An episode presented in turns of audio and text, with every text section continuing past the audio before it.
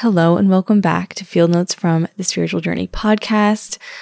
My name is Eden and I'm your host. This is a podcast where we explore how to liberate our true selves, connect to our personal version of the divine in order to create lives that are immensely fulfilling to us.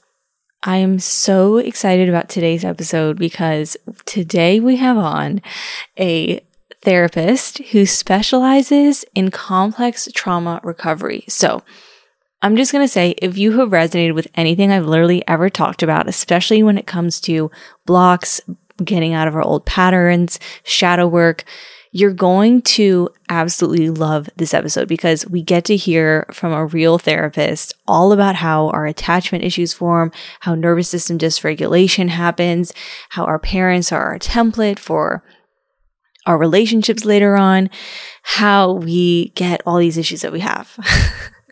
I've talked about this before on the podcast, but when I discovered the field of developmental complex trauma, I mean, it was just the most validating thing I've ever experienced because it really talks about how these subtle experiences and ruptures in attachment that we have in childhood cause so many issues with relationships and being regulated later down the road. And I mean, just, you're going to love this episode. Our guest today is Kina Wolfenstein. Kina is a licensed therapist who currently practices in Texas. She became really interested in trauma and trauma-focused therapy after an internship working with survivors of domestic violence, and she went on to specialize in complex PTSD. She started the Complex PTSD Recovery Podcast, which I highly recommend going and listening to. And that is where she educates people about CPTSD and trauma-informed therapy. She also has an Instagram and a TikTok where she shares educational content. Highly recommend. Her podcast is so digestible. So is her content. And you're going to feel so validated and you're going to learn so much.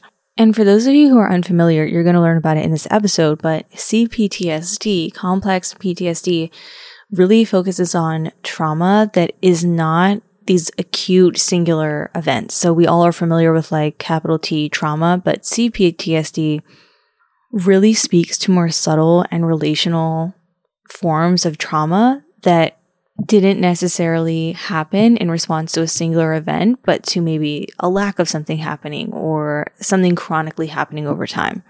Kina also in this episode shares forms of therapy and modalities that are really helpful for working with this type of trauma. So stay tuned for that at the end. All right, I hope you enjoyed this episode and I will see you on the other side.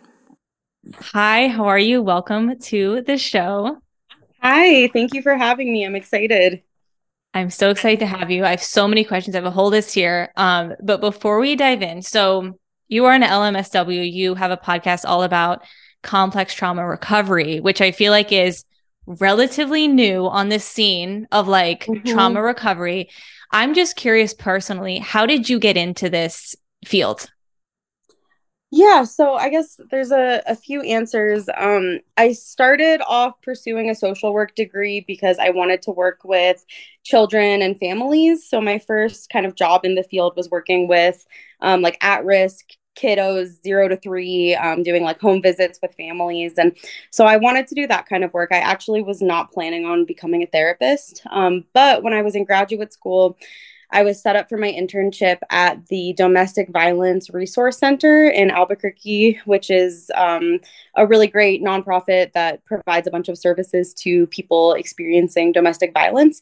So I was put in the clinical department there, and that was my first exposure to trauma-focused therapy. And I just loved it. Like I just, really enjoyed it and became very passionate about specifically kind of understanding like domestic violence, but also trauma and trauma-focused therapy.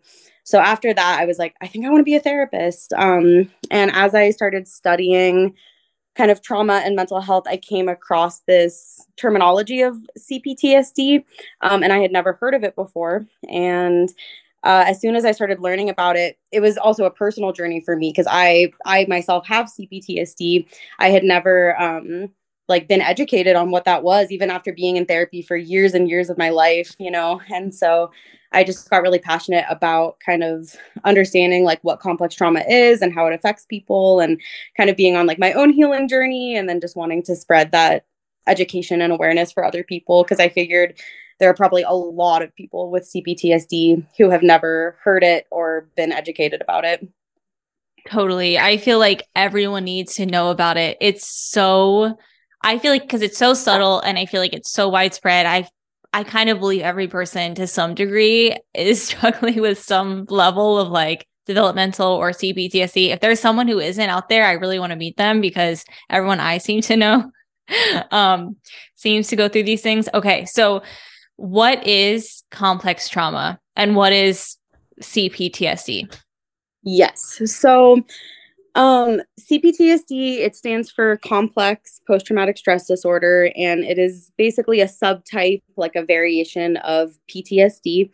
It is not in the DSM yet, so it's not something that people are being formally diagnosed with, but it is in the ICD, which is like our international billing code. So there has been plenty of research. There's actually been research around it dating back to around like the 80s, like the 1980s.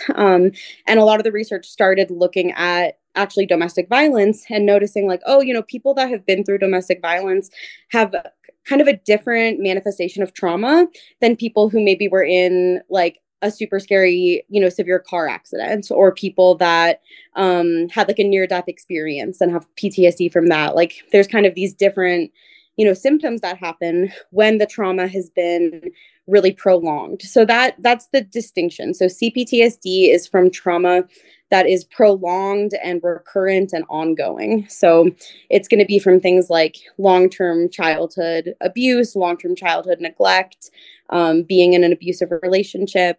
People that have been like incarcerated often have CPTSD. So it's traumatic experiences where it's not just this one big acute event, right? It's like, sometimes it can be described as like death by a million paper cuts too. Like it's kind of this compounding effect of all these little things or big things, you know, adding up over time. So that's what makes it complex, right? It's like the trauma becomes complex when it's really recurrent and prolonged. And then with CPTSD, there's kind of a few ways that it expresses differently based on that complexity. So with CPTSD, you have the same kind of main symptoms that PTSD has. So that would be like hypervigilance. So just not feeling safe, like just this kind of current sense of like threat and lack of safety, avoidance of trauma reminders. So avoiding, you know, certain triggers, and then intrusion symptoms, which is basically like re-experiencing the trauma through flashbacks, nightmares, intrusive thoughts, intrusive memories. So with CPTSD, you have those same symptoms, but then you also have these three extra areas of difficulty. So people with CPTSD have attachment issues. So because most of these kinds of complex trauma happen in the context of relationships or families, it really changes our like attachment systems and the way that we navigate relationships. So people with CPTSD are going to have some kind of insecure attachment pattern, whether it's kind of super anxious attachment, avoidant attachment, fearful avoidant, but there's going to be kind of chronic attachment issues. The second cluster is emotional dysregulation. So people with CPTSD experience chronic emotional dysregulation. That can be, you know, chronic anxiety or depression. It can be mood swings. It can be a lot of dissociation and like emotional numbness. It can be random, well, not random, but seemingly random kind of attacks of like anger and grief and just a lot of emotional distress. And then the third category is negative self-concept. So people with CPTSD tend to have a lot of shame, like deep feelings of shame. I'm unworthy. Something is wrong with me. So those kind of three clusters are like the additional symptoms on top of the PTSD symptoms that come with CPTSD. Beautiful. Wow. I'm like, yes, great.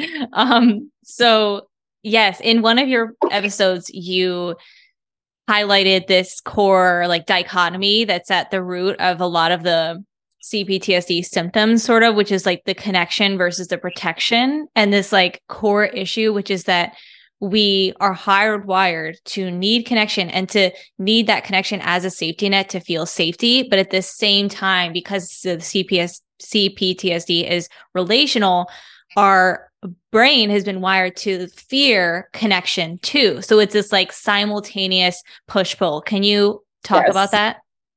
Yeah. I mean, this is really at the heart of like attachment trauma, which is that as mammals, we are like biologically wired to find safety in relationships. You know, we're not meant to be completely autonomous and, you know, individual beings without that community and that connection.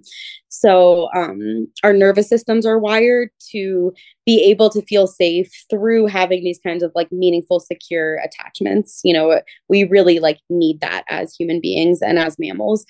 But with people that have experienced CPTSD, you know, that have experienced like neglect or abuse or significant attachment ruptures, you know, that lifeline, like that, you know, that resource that we need becomes now associated with danger. And so it's kind of like, you know, imagine that you're thirsty and it feels like all the water around you is contaminated, right? It's like this horrible dilemma of, you know, needing that connection, needing that security, but it doesn't feel safe. And there's a lot of variation in kind of how those attachment issues can play out. So some people kind of avoid relationships altogether because it just feels so unsafe to like be vulnerable, to open up, to risk, you know, being hurt by somebody.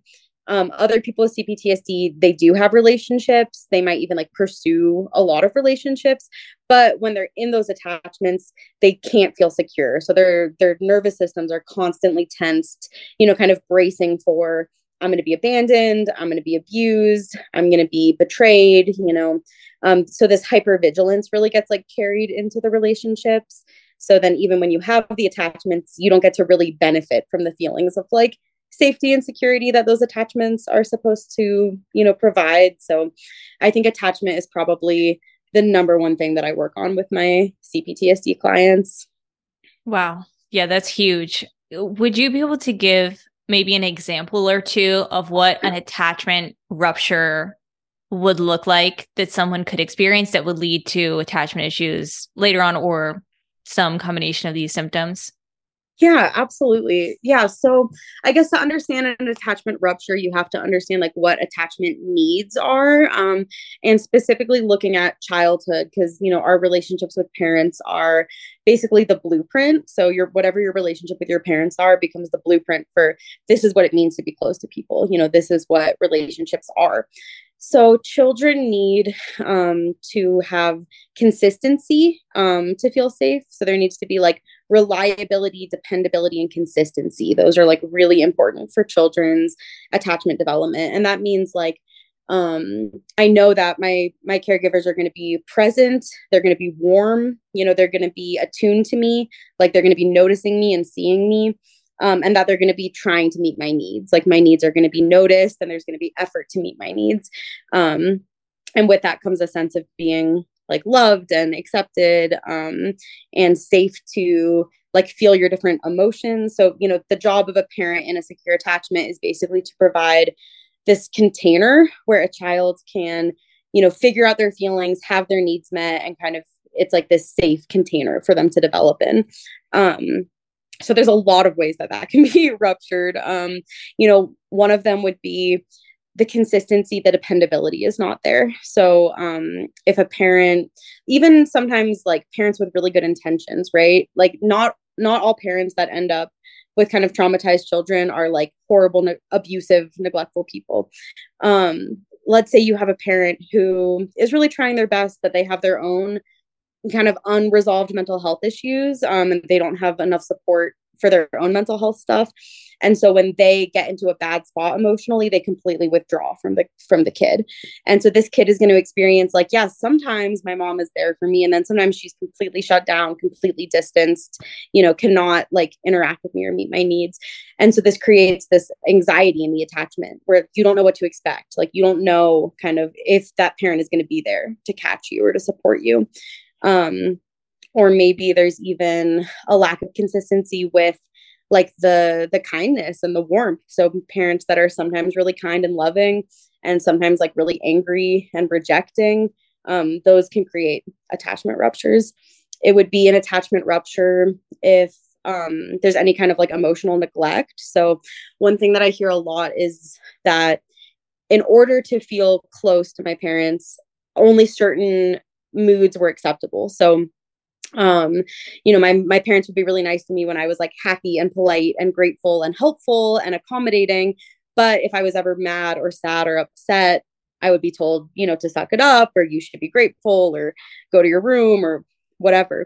And so in this case, a child learns like, oh, you know, this attachment is contingent on me suppressing, you know, some of my emotions and kind of modifying, you know, my personality.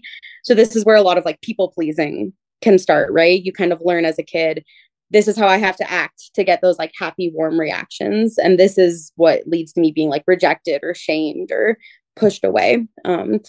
I talked about this a little bit on my podcast too, but for children, attachment is such a primal need. I mean, when you think about it, like, you know, babies cannot live without parents, right? One of the things that they say in kind of like the early childhood development field is that there is no such thing as just a baby. It's a baby and somebody. Like there's always a somebody that baby is completely attached to, right? So because attachment is such a primal need, kids will do almost anything to maintain that attachment with their parents. Like to lose your attachment with your parents as a child feels almost life-threatening because of how deep that wiring goes. So kids really pick up on what they need to do to maintain that attachment. And this is where a lot of like shame and self-worth issues come from as well, because you learn, you know, how to walk on eggshells or avoid certain topics, or in the case of parentification, where a parent is kind of like emotionally immature and they actually require the child to meet their needs instead of the other way around.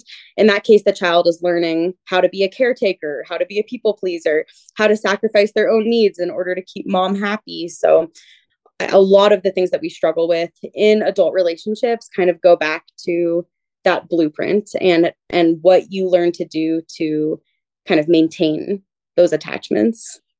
I mean, it just sounds like it's literally everything. I mean, like the ways in which that informs how we show up, everything about us, basically. And I'm also hearing that it's so subtle. Like you're saying, it could be as subtle as a parent who is struggling with mental illness, who maybe isn't even noticing that they're withdrawing because they're just overwhelmed. And I just think about previous generations and how like they didn't, this conversation was literally not a concept in anyone's brain. So do you think about that? And what do you think about just the generational implications and how like, cause I can see a whole generation of parents being like, what do you mean? We gave you everything, you know, like, and I'm just thinking my grandma's generation who are just like, literally don't even know what an emotional need probably is. Like, what are your thoughts on that? Yeah. It's kind of amazing. It's one of the things that I definitely hear a lot from people is the kind of like each generation kind of improving upon the last. And that's something that I actually feel a lot of hope and optimism about, because yes, when you think, you know, 3 or 4 generations, like, you know, back, the kinds of like childhood that was common and normal back then, and the kinds of, you know, parenting that was considered normal back then, we've come a long way, right? Like we've come a long way. And even just in the last few generations, like with kind of intergenerational trauma, when you have these kinds of like cycle breakers who are like, I want to give my kids a better childhood than what I experienced. Sometimes it's incremental. So it's not always all at once. And so a lot of like my clients, for example, even though they did have these traumatic childhoods, a lot of them can recognize my parents actually gave me a way better childhood than what their parents gave them. And then maybe their parents even gave them a better childhood than what they were given. And so I'm really hopeful that as these discussions around, you know, childhood and attachment and trauma and like gentle parenting and like all the science around that, like as these things kind of become more commonplace, that each generation will be able to just continue to improve upon the last. And so many more people are in therapy now than they were, you know, 20 years ago. So I think there's some really positive shifts happening in everyone's just level of like awareness around like, oh, when you're raising human beings, you know, that's a big deal. And being aware of your own mental health and getting support for your own trauma before you become a parent or while you're parenting, you know, so you can show up for your kids. I see so many young parents in therapy too, like people that have babies or toddlers or like little kids and want to really work through their childhood stuff so they can be the best parents for their children. So I think it's great. I literally think about it constantly because I want to become a parent, and I am like, I think about it too much because that hyper awareness, it can go the other end. But I also feel like there's also no ideal. I'm hearing like, we have to also recognize, I'm kind of asking this as a question that like, this is a spectrum, because I'm also just in thinking these scenarios. Do you feel like there's going to be scenarios where just we're not perfect always as parents, or we don't perfectly give that child, like, what is the difference between giving like a secure enough attachment and then this ideal of perfection? Yes, that's such an important question, because absolutely, like, I don't think that perfection exists. And I don't think that kids need perfect parents. Like, I don't think that kids need to have every single one of their attachment needs met at all times, because also like people are, you know, parents are human. And as we get older, you know, we learn to see our parents as humans and understand, you know, that they were dealing with their own stuff and they couldn't always be perfect. So I definitely see a lot of parents with that anxiety too, of like, anytime that they mess up or they yell at their kid, or they're like, oh God, I'm going to give them an attachment disorder. And it's like, no, you're okay. Like, you don't have to be perfect. I mean, I don't think there's an exact, you know, like percentage that I can throw out, but I think that if the majority of the time, you know, a child feels loved and supported and acknowledged and their needs are met, it creates like a buffer. So basically, you know, every time that a child is like affirmed and kind of has that security and has that safe container, it creates this like resiliency and like this kind of emotional buffer. And so that way, when there are misses, you know, when there are hard moments, it's not going to destroy that child's entire attachment base, right? Like an attachment is something that is really built up over years. It's not something that can be like you don't make or break it in like one moment. So I think for parents to be, you know, present as they can be, and then to be able to acknowledge ruptures. I think that's another huge thing, because every parent is going to make mistakes, but for children that grew up with parents that could not admit to their mistakes, right? The kids weren't allowed to say like, hey, you really hurt my feelings. Like, I really didn't like how you talked to me. And so parents have the chance to model like healthy relationships for their children with that blueprint thing. And if we think about our own adult relationships, like romantic relationships, friendships, those are not perfect either, right? Like, there's going to be ruptures. There's going to be times that I mess up, that you mess up, that like someone gets their feelings hurt. But really what creates security has to do with the repair process. So it's not about avoiding ruptures. It's not about like, we're never going to mess up. It's really about like, what do you do with those mess ups, right? And so for a parent to be able to go and acknowledge their child, like, hey, I've been having a really hard time this month. I probably haven't been very present with you. You know, how are you feeling?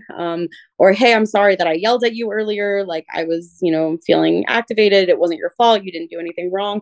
So that repair process is so, so vital. And so I would say that's actually probably healthier than not having any ruptures at all, right? Like, we kind of want to model for children that ruptures happen, but we can talk about it. And then that is also a protective factor for trauma. So the interesting thing is that, like, when you said earlier that trauma is kind of ubiquitous, I agree. I think that really none of us go through life without experiencing trauma and without experiencing some kind of attachment, ruptures, or wounds. But not everyone develops PTSD or CPTSD. And so what's the difference? Like, if we all experience trauma, you know, why is it that some people end up with trauma disorders and some people don't? And one of the things that we've found in the research around that is that there are these protective factors that actually kind of inhibit the development of PTSD or CPTSD. So you could take two kids and they both went through something traumatic, whether it was like a loss, like a close family member died, or maybe they experienced like some sexual abuse, or, you know, it could be something pretty significant. If one of those kids has a support system around them where they are believed, they are given the space to talk about their feelings, you know, to talk about what happened, they get that support, that validation, they feel connected to other people through the healing, that child has a much lower chance of developing any kind of trauma disorder, even though they did experience trauma. The kid that will develop CPTSD is the kid that is not believed, is not supported, doesn't have anyone to talk to, you know, isn't given the space to process those feelings, feels isolated and alienated. So I always like to point that out, because even your child experiencing some trauma doesn't mean that they're going to end up with CPTSD. Like, the way that we respond to those hurts makes all the difference. Wow, that's so good. It's so positive. And I remember hearing or reading a definition of trauma. I want to say it was from Peter Levine, but it was like, trauma is not the event that happens. It's like what happens in the body as a response when things don't necessarily go the best way. And so I love that idea, because it's like, we are resilient. Ruptures can happen. We are human. Things happen, and we're meant to be able to like be in that healthy response to that, and then repair and become more resilient from it. Yes, 100%. I think it's way less intimidating. Like, trauma isn't this thing that we have to like avoid at all costs, or hurt is something that we have to avoid at all costs. It's like, no, what do we do with those things when they happen? So good. Okay. So let's shift into what do we do? Because I know people are wondering that. And I think I'm curious your thoughts on this, because one of my biggest obstacles in my own healing journey, and something I see a lot in my clients, is like this judgment against our emotions in general, like just this overarching sense that we shouldn't even be emotional. And like so much of the shift in the healing, and you talked about this on the podcast too, of just bringing this new self-compassion approach to it. That's so important. So can you talk about like the change, like what do we need to change as far as how we start relating to ourselves to start unraveling some of this? Yeah, I think that like shame and self-judgment against our emotions is a huge thing. And with trauma survivors, I talk about it where it's like there's these layers where, so you have the initial layer, which is basically whatever the trauma response is. So it's like, oh, you know, my hypervigilance or my people pleasing or my chronic anxiety or whatever it is. And then on top of that, you add these like shame layers of like, and I shouldn't feel that way. And what's wrong with me for feeling that way? And why can't I just get myself to stop feeling that way? And it makes it so much harder to actually heal the root of it, because there's all this like shame, you know, self-shaming for feeling the thing. So a lot of what I work with on my clients is I work through a coherency viewpoint, which basically means that all of like our problems, all the symptoms that we deal with really started off as adaptive solutions. So I don't view anything as maladaptive. I don't view anything as like unhealthy. I really view everything as like, this makes sense considering your experiences, like you adapted actually properly to the experiences that you had in life. And now we just need to kind of process what happened and then integrate some like new knowledge, new experiences now that we're in a different place in life. So I do a lot of work with people around basically going back and understanding the coherency of whatever they're feeling. So let's say, just as an example, that what they're feeling is the hypervigilance in relationships. So it's like, oh, I have a new boyfriend and I really want to enjoy the relationship, but I'm just constantly scared that he's going to cheat on me or that he's going to break up with me or that I've done something wrong. And then they're mad at themselves for feeling that way. And so what we would do is we would really like look at that feeling, that like hypervigilance. And I might ask a question like, I would probably first ask, like, when did that first start for you, right? Like, when did you first learn to kind of, you know, maintain that level of vigilance in relationships? They would probably connect it back to something from childhood. And then I would ask something along the lines of, what would have happened in your childhood if you were not hypervigilant at all, right? What would have happened in your childhood if you were just totally relaxed, not expecting the worst, you know, just completely not bracing for anything bad to happen? And usually the response I get is something along the lines of like, that would have been horrible. Like, I would have been completely unprepared.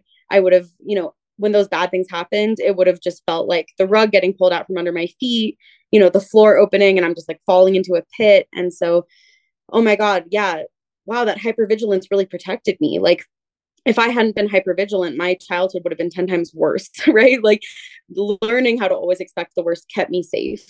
And so I do a lot of that kind of work with people, basically understanding like, whatever you're struggling with now, let's trace it back. Let's look at how that developed to keep you safe, to protect you in the environment and the family system that you grew up in. And that the same is true for anger. The same is true for dissociation. The same is true for even things like eating disorders or self-harming or pretty much anything. You know, we can trace it back and we can see.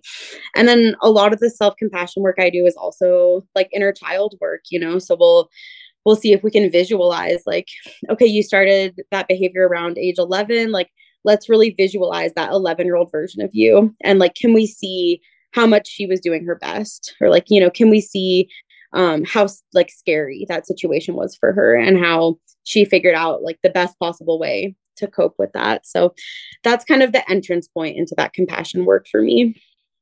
Oh, I've just had like chills so many times this conversation thinking about like people. I just think about if the world was talking to themselves this way, how different the entire world would be. And it excites me so much. Thank you for sharing that insight into your process. And I'm just hearing this copious amounts of like validation and copious amounts of understanding and seeking to try and understand that part of yourself with this just positive regard. And it's so beautiful. In the podcast, you were talking about how one of the symptoms or expressions of CPTSD is emotional flashbacks, or something, maybe not those exact words, but that they don't contain a visual so often, because with complex trauma, it wasn't this one car accident. Can you talk about that and how those emotional flashbacks manifest and why that's so, as I was listening to this, I was like, wow, this explains so much why it's more complex to unravel, because you're remembering this memory of like this whole period of your life. So yeah, can you share about that a little bit? Yes. Yeah. So the typical, kind of concept of what a flashback is in PTSD is you kind of think of the movies, like the war movies, right? Where someone gets like a visual flashback and it's like replaying, you know, the battle scene in their mind. And so a lot of people with complex PTSD have kind of devalidated their own PTSD and been like, oh, but I don't have flashbacks. Like, I don't have, you know, specific memories that I'm flashing back to. And it's exactly what you said. It's because if you grew up in a house where, you know, 5 times a week, your parents were having huge screaming fights, or 5 times a week, there was some kind of violence in the home, there isn't one big memory that you're like, that's the moment I was traumatized, right? The trauma was actually like seeped into your environment. It was your whole life. It's kind of like that line, you know, you can't ask a fish to describe water. It's like, it's your whole environment, your whole reality. So the kinds of flashbacks that happen in CPTSD are often these emotional flashbacks, which is basically where, you know, there will be some kind of trigger. And the trigger is something that maybe just even subconsciously, you know, brings us back to that period of traumatization. And so what we experience is just the overwhelming emotional and somatic responses to that period. So it would be really common during an emotional flashback for someone to feel a really common example would be when you feel like criticized or rejected by someone, or maybe if you grew up with someone that is like a rager, like you had a parent that would rage and would kind of, oh gosh, there's a phrase for it that I'm forgetting, but like radiate anger out into the home, like radiate this negative energy. So you become really sensitive to other people's moods. So let's say the trigger is that like your partner is in like a crappy mood, right? You don't have a specific memory, but you suddenly feel like your heart starts racing and your muscles get tight and you feel like you're getting smaller, like you're almost like shrinking into yourself and there's like a hole in your stomach. And so your nervous system basically gets super activated. You're going into like a fight or flight type of response. And then the emotional side is that you might feel like suddenly really childlike and helpless and small. Like there's this feeling of helplessness or powerlessness that will happen. Feelings of like shame and embarrassment, feelings of like fear and grief. So basically your entire like emotional and somatic system is kind of, you know, sent back in time. to that period. And a lot of people that experience this feel like they're crazy, right? Like they feel like I overreact. I have these like big, crazy reactions to things that I shouldn't be reacting to. And they don't identify that this is actually a flashback that's happening. Wow. Yep. Definitely been there. For you, like, what do you see as the first lines of defense? I know you talk about becoming aware of like what your tendency is, like how to notice, okay, all of a sudden I'm numbed out, I'm eating snacks, watching TV, or all of a sudden I'm scrolling, like noticing what that line of defense is. What else do you recommend as far as when we notice ourselves in that state? Like, what is step one to sort of even become aware of it and then maybe start like a de-escalation? Yeah. I mean, I think I want to say that ultimately the goal would be to actually like reprocess that past trauma to the point where you don't have the same amount of flashbacks and triggers. And I always like to say when I do interviews that like CPTSD is treatable. Like this is not a permanent condition. I think trauma is kind of similar to grief in the way that we're never going to be completely rid of it. Like it's always going to be part of our story, something that happened to us, something that affects us. But in terms of kind of like your daily functioning, you can totally heal to the point where you're not having frequent flashbacks, you're not getting super triggered, your nervous system is kind of in like a safe, regulated state most of the time. So long term, you know, that's what trauma therapy is meant for.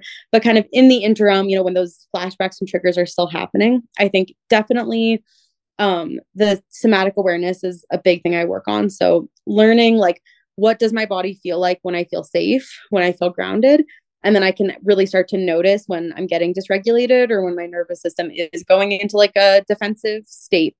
If I notice that I am going into a defensive state, then acknowledging it and like stepping away from whatever the situation is to care for myself, because usually when people get into emotional flashbacks, they don't just feel the physical and emotional symptoms. They also kind of slide right into the behaviors that would normally be used to mediate those feelings, right?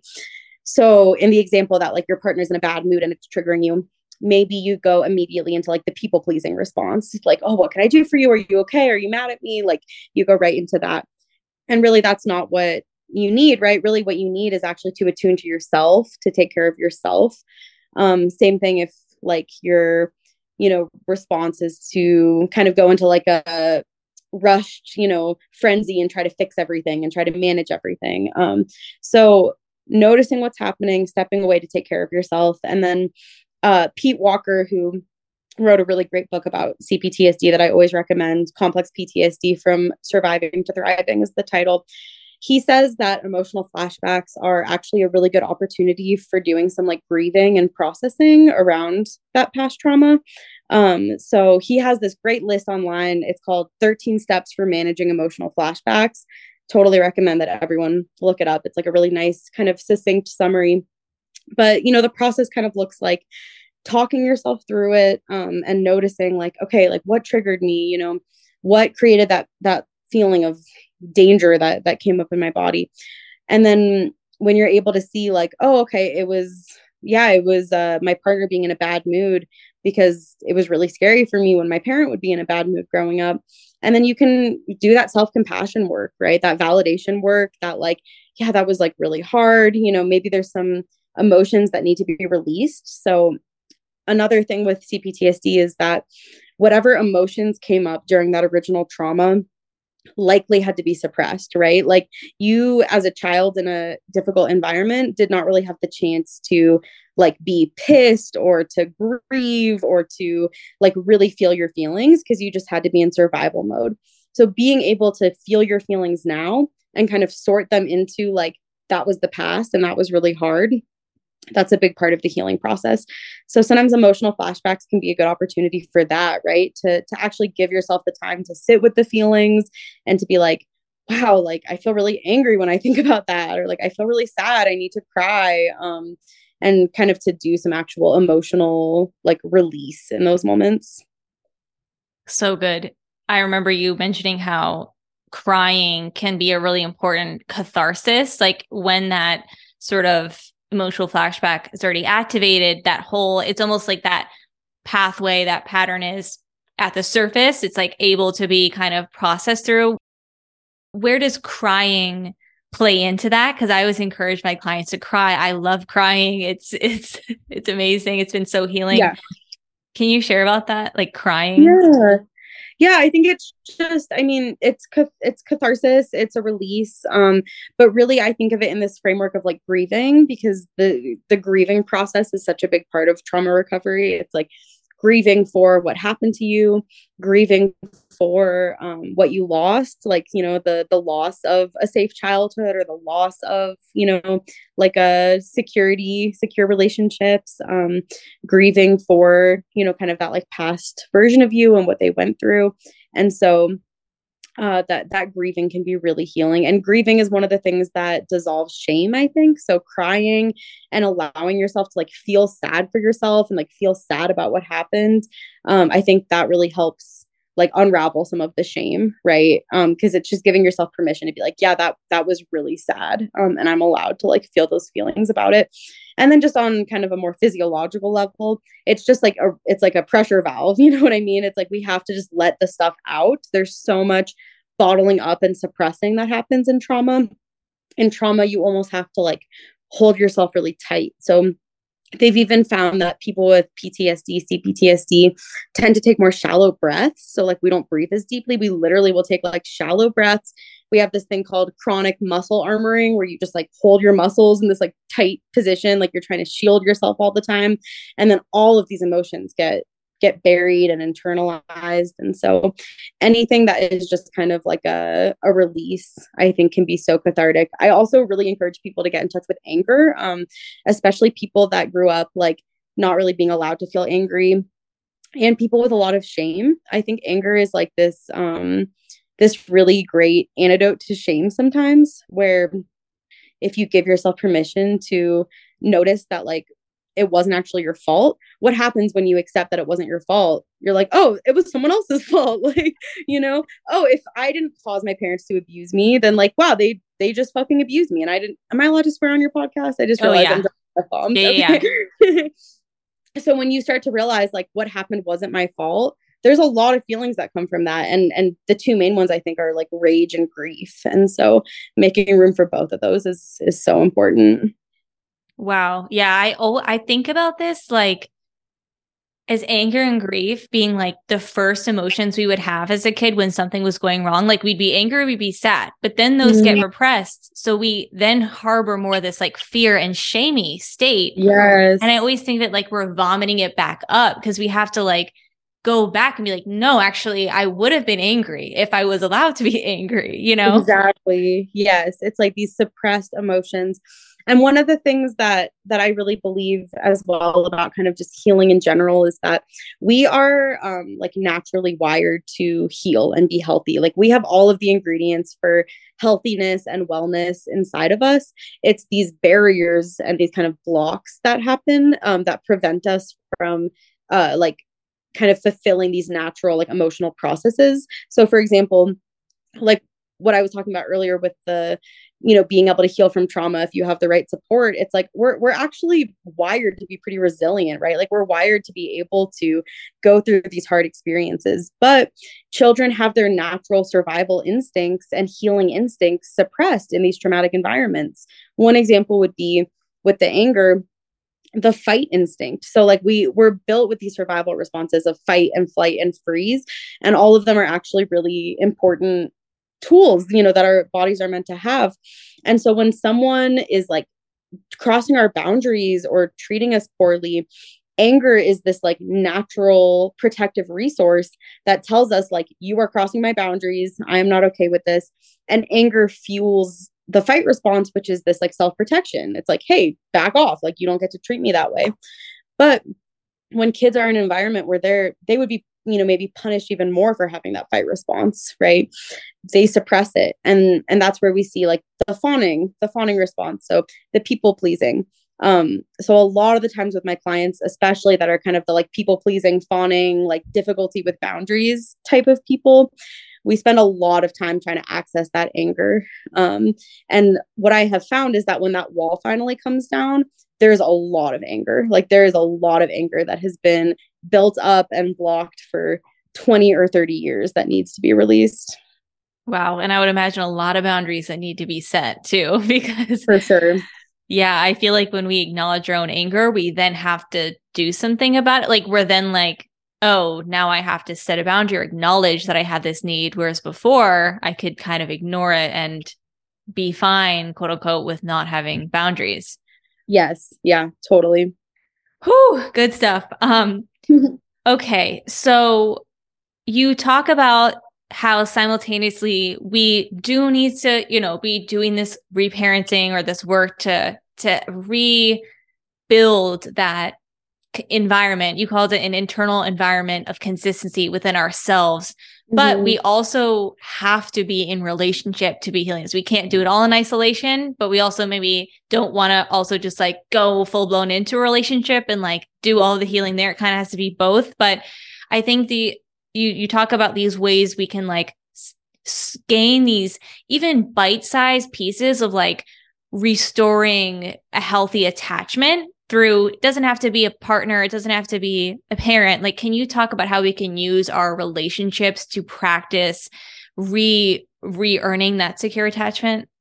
Yes, this is my favorite part of this, which is that like what's hurt in relationships is healed in relationships. That's like my favorite line. So when a lot of the wounding has happened in like the relational interpersonal context, that's where a lot of the healing is going to happen too. So we need what are called reparative experiences, or sometimes they're called like disconfirmations. So basically like things that create a juxtaposition and disconfirm that original emotional learning. So like if I learned, you know, that the only way to be safe is if I don't set any boundaries, like I now need to learn as an adult that I can set boundaries and the right people will accept them and support them and love me. Right. Or if I've learned that I'm going to be rejected when I express vulnerable emotions, then like I need to actually have an experience, you know, in present time that can disconfirm that for me and show me that like I can safely share my vulnerable emotions with people. So yeah, we need safe and healthy relationships to kind of do that repairing work. Sometimes the first place that a person will find that is with a therapist. So if someone is in a position where they are really isolated and they really do not have like any relationships that could kind of meet the mark on that safety and security, sometimes therapy is the first place that you really get to experience that. Someone that just offers you, you know, unconditional positive regard and like safety and acceptance. And one of the ideas in kind of relationally focused therapy is that like the relationship between the therapist and the client can then serve as kind of a model or a base for going and finding like safe and healthy relationships in the outside world. So sometimes you find it in therapy. Sometimes it's, you know, identifying those few people in your life that have shown you that they're pretty safe people. And then you can start actually like taking the risk within those relationships. So, you know, maybe you have a couple friends that you really do feel like these people love you, like they have shown themselves to be like safe and consistent people, but because of your own trauma history, you still like, you don't really let them support you. You don't really ask for help. You don't really share your vulnerable emotions. And so maybe these are people that you can start like testing out those new skills with, right? You can maybe even tell a couple of people in your life, like, hey, I really want to work on trusting people more, or like, I really want to work on letting people support me more. Like, can I practice with you? Right. And so looking for these kind of like secure bases in your life. And yeah, I think a lot of the time it's going to be friends before it's romantic partners, because romantic relationships are just infinitely more triggering than friendships. So those can be like more difficult to kind of feel ready for that like healthy, secure attachment romantically. But yeah, definitely starting with a therapist, starting with friends, starting with any family members that you have a good connection with, and looking for opportunities to kind of have these like reparative experiences. And then the other thing that's really important is to actually take the time to integrate when you have a disconfirming experience. Because the funny thing is, kind of because of like confirmation bias and trauma, we can actually have really beautiful, like secure experiences with people and not really absorb them, right? So you could have a friend that like really loves you and shows up for you and like shows you that you are safe and accepted as your authentic self. But you could be so kind of wrapped up in your feelings of like shame and isolation that it doesn't really penetrate, or it doesn't really like fully absorb. And so that's something that I work on a lot with people in therapy as well, is actually like, let's find those examples in your life that are disconfirmations or that are like reparative experiences, and then really take the time to like integrate those and absorb those and like fully internalize, you know, what does that feel like to have this person in your life that doesn't reject you when you're vulnerable? Or so, yeah. Does that answer your question? Totally. I think that's so beautiful, because when we start paying attention, I mean, I've had these experiences with like peripheral friends who have no idea the impact that they've had on my life, but I will actively reflect on these instances where they just went out of their way to like do something for me. And that was an experience I'd never had. And it's like so healing to my inner child. And it's so beautiful. And I love the idea of taking small risks. Like, okay, I never voice my needs. I'm kind of afraid to like say no.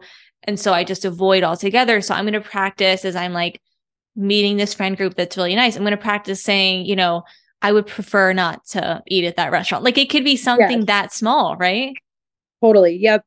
Tiny little things, tiny little boundaries. Like, I'm going to say no to this small thing, and just like, oh, it gives me anxiety. But then I notice that like, oh, the response is totally warm and like no one's mad at me. And that helps me absorb like, oh, maybe setting boundaries is okay. And maybe next time I can set like an even bigger boundary. But totally, I recommend that all the time to people, to even start with like, assert where you want to eat for dinner, assert what movie you want to watch tonight, you know, assert like, you know, how you want the bed to be made. Like, even just little things can help us kind of get those new experiences.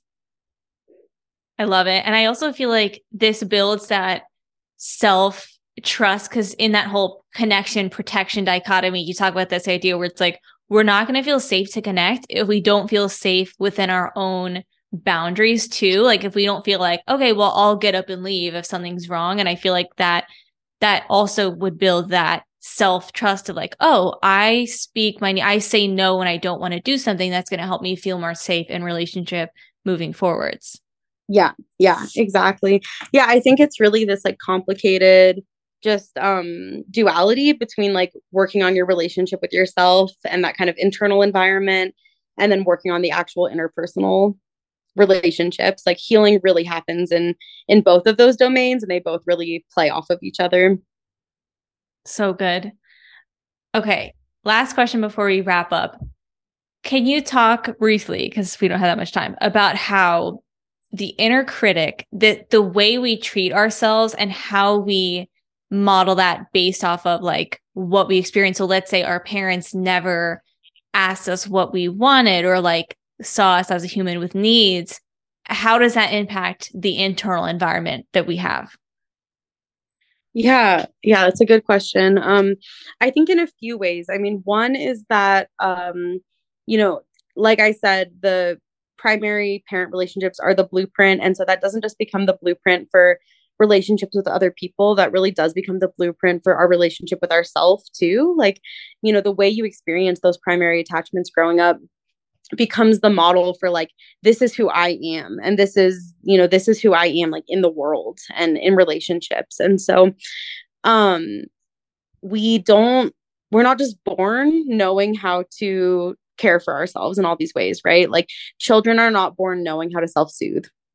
We don't have that capacity. We're born only knowing how to co-regulate, which is to be like soothed by a caregiver. And then you learn how to self-soothe like from that co-regulation. So quite literally, on a biological level, we learn to treat ourselves, you know, based on how our parents treat us. So like, from a parent rocking a baby, comforting a baby, picking up a baby when they cry, eventually that grows into a child that knows how to soothe themselves when they're upset, and an adult that knows how to soothe themselves when they're upset. If you don't get that, if you don't have that comfort, if you don't have anyone soothing you, you physiologically do not develop that like wiring. It can be developed later, so it's not like a lost cause or anything, but we really do just kind of develop like in direct parallel with the way that we're nurtured in those, like, especially those kind of early childhood development years. So neglect becomes the norm, right? Like, if you have a parent that doesn't meet your own needs, you might not even know how to recognize your needs. That's another thing we're not born with. You know, we're not born knowing how to really identify and express our needs. Like babies, when you think about how little kids are, they just cry and the parent figures out what they need, right? Like they cry and the parent is like, are you hungry? Are you tired? Do you need to be held? Do you need to have your diaper changed? And then kids start to develop the language, you know, for their needs as they get older. But knowing how to identify your emotions, like we don't have the language for that organically. You need a parent there to mirror, right? So there's this idea of mirroring an attachment, which is that like our parents, our caregivers are like these mirrors that kind of reflect back to us, like who we are and how to navigate being a human. So a lot of people that were neglected, they might not even really have the language to identify their emotions. It's like, I feel this distress, but I can't really put a word to it. I don't really know what I'm feeling. I don't really know what I need, you know, so that's one of the ways is just that there are these like very literal deficits and kind of skills, you know, from not receiving the proper nurturing. And then in terms of the inner critic, I mean, the other thing is that we just very much internalize the way that other people speak to us. And these are like messages that we receive about ourselves. So if you have a parent that, you know, is really like ostracizing and critical, and always like points out everything that you do wrong, but doesn't ever compliment you, you become accustomed to that. And that kind of, you know, literal, like external critic becomes internalized. We just like internalize all of that messaging. So people will often reflect on the fact that I really speak to myself almost in the exact words that like this figure in my life would speak to me, right? Like these same words, the same messages, the same tone. If your parent would tell you to, you know, suck it up when you were sad, then you end up telling yourself that same thing. You know, you're sad. And the instinct is to be like, what's wrong with me? You know, get it together. And so all of these things are really just learned through like implicit experience. So no one had to like look at you and tell you, you know, you're a terrible person and you should be really mean to yourself whenever you cry. You learn it implicitly by like, wow, every time I cry, I get sent to my room and everyone seems annoyed at me and no one comforts me. So these implicit emotional experiences just become like wired into us. They become kind of automatic emotional associations. And that's where a lot of trauma therapy focuses is it's on the implicit emotional learning. It's on these things that, they're really almost subconscious. Like the inner critic is, it's almost like a track that plays in the background of the brain, right? It's like people will describe it as this voice in the back of my head. You'll hear that a lot because that's how deeply rooted it is. It's like this implicit, you know, like absorbed messaging. So bringing that stuff into our like conscious awareness and being able to look at like, where did these messages come from? And how did I learn to view myself this way and to talk to myself this way? Or what did I not learn? You know, did I not learn how to identify my needs or identify my feelings?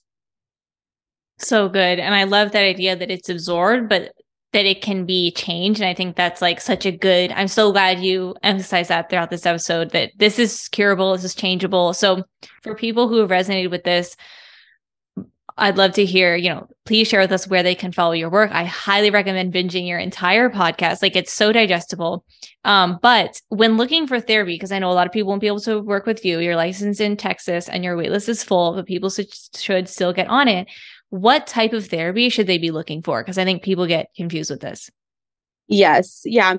And it's hard too, because, you know, different kinds of therapy do work for different people. So it's not a one size fits all. I never want to make it seem like it is a one size fits all.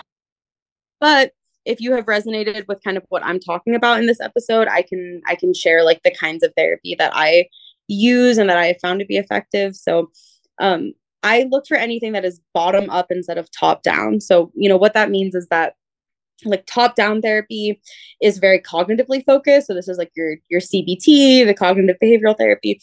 This is where you put a lot of focus on your thought patterns. And it's kind of like, oh, if you change the way you think, it's going to change the way that you feel, the way that you behave.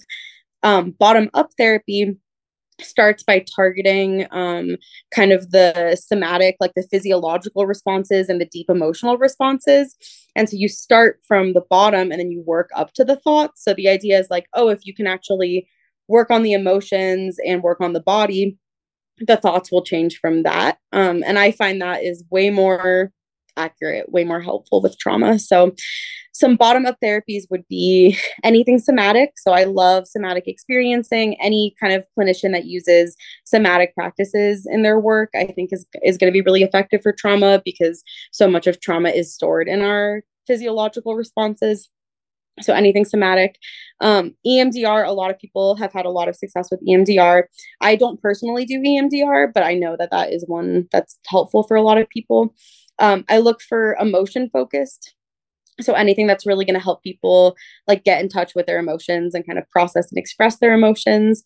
And then I look for experiential therapy, which just means that these are kinds of therapy that actually kind of bring you into like the experience in kind of a more integrative way instead of just talking about the experience. And so some examples would be coherence therapy. I'm getting certified in coherence therapy right now. I love it. It is so cool. I recommend looking into, it's called memory reconsolidation. It's like this process for kind of altering like implicit traumatic memories. And it's used in coherence therapy and a number of other modalities. So I recommend that. I'm a fan of IFS, which is Internal Family Systems. I think that can be really powerful. But yeah, there's a number of different modalities that can kind of use these techniques. But the important thing is for it to be kind of bottom up, and for it to have that like somatic and emotional piece really centered, and then attachment focus. So I always would look for a therapist that has like a lot of knowledge and understanding around attachment.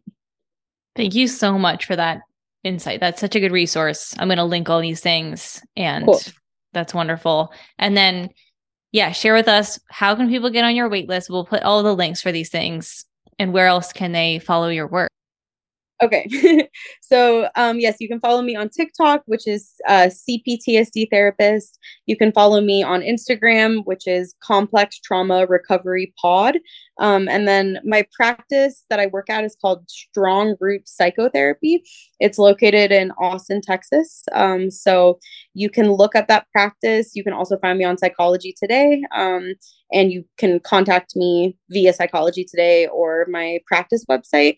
And yeah, I do have a wait list, but it's not full. Just my caseload is full right now. So I can add anyone to the wait list that lives in Texas. And then if people are interested in like doing professional consultations or interviews or want to reach out to me for anything else, you can also email me at complextraumarecoverypod@gmail.com. And then my podcast is called Complex Trauma Recovery, and it's on Apple Podcasts, Spotify, all the podcast places. Amazing. It's so good. Thank you so much for this time. This has been so valuable, and it means the world. Yes. Thank you so much for having me. I love talking about this stuff. So anytime.